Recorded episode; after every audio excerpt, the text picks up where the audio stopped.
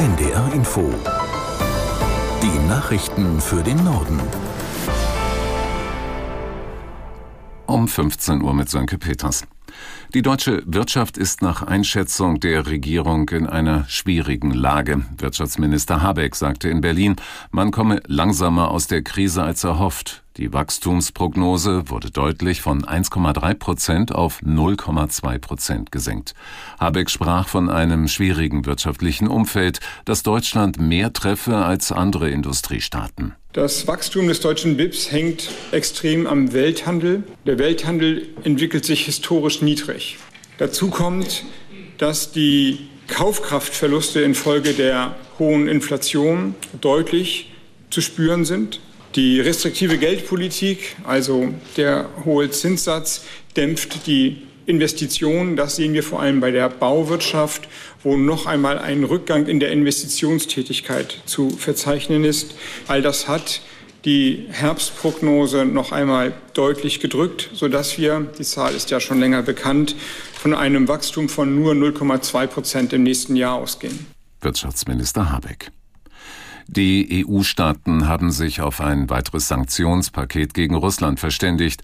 Es ist bereits das 13. seit Beginn des russischen Angriffskrieges gegen die Ukraine vor knapp zwei Jahren. Aus Brüssel, Thomas Spickhofen. Knapp 200 Personen, Organisationen und Unternehmen stehen auf der neuen Sanktionsliste. Ihre Vermögen werden eingefroren, Reisen in die EU sind für die aufgelisteten Personen nicht mehr erlaubt. Außerdem soll es Unternehmen schwerer gemacht werden, die bereits bestehenden Sanktionen zu umgehen. Immer wieder waren in der Vergangenheit in den von Russland eingesetzten Waffen Bauteile aus EU-Mitgliedsländern gefunden worden.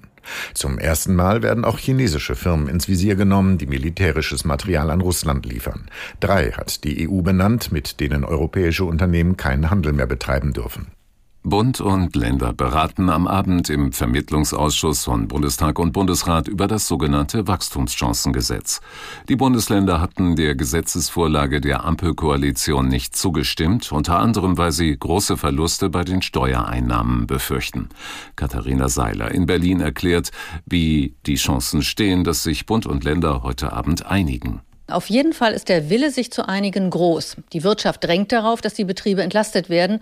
Bund und Länder hatten sich auch schon darauf geeinigt, den Umfang der Steuerentlastung auf rund drei Milliarden Euro zu verringern, damit die Kommunen weniger Steuerausfälle haben.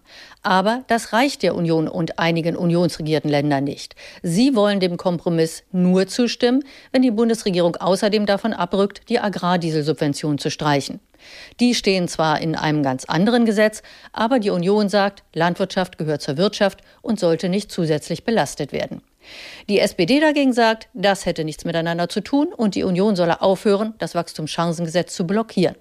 Hinter den Kulissen soll aber gerade noch weiter verhandelt werden. Wahrscheinlich wird es heute ein langer Abend werden. Der Gesundheitsausschuss des Bundestages hat den Weg frei gemacht für die geplante Teilfreigabe von Cannabis. Der Ausschuss stimmte mit einer Mehrheit aus den Regierungsfraktionen sowie den Stimmen der Linken und des Bündnisses Sarah Wagenknecht für den Gesetzentwurf. Union und AfD votierten dagegen, auch aus der SPD gab es Gegenstimmen. Das Cannabisgesetz soll übermorgen vom Bundestag beschlossen werden. Vorgesehen ist, dass Eigenanbau und Besitz bestimmter Mengen Cannabis für Volljährige vom 1. April an erlaubt sind. Bayern München setzt nur noch bis zum Sommer auf Trainer Thomas Tuchel. Der Verein teilte mit, dass sich beide Seiten einig sind, den Vertrag nach dieser Saison zu beenden. Aus München Nesrin El Naboisi. Tuchel hatte vor knapp einem Jahr die Nachfolge von Julian Nagelsmann angetreten und einen Vertrag bis 2025 unterschrieben. In dieser Saison schieden die Bayern unter Tuchel im DFB-Pokal bei Drittligist 1. FC Saarbrücken aus. In der Champions League ging das Achtelfinal-Hinspiel gegen Lazio Rom verloren. Und im Kampf um die Meisterschaft ist Bayer Leverkusen den Münchnern weit enteilt.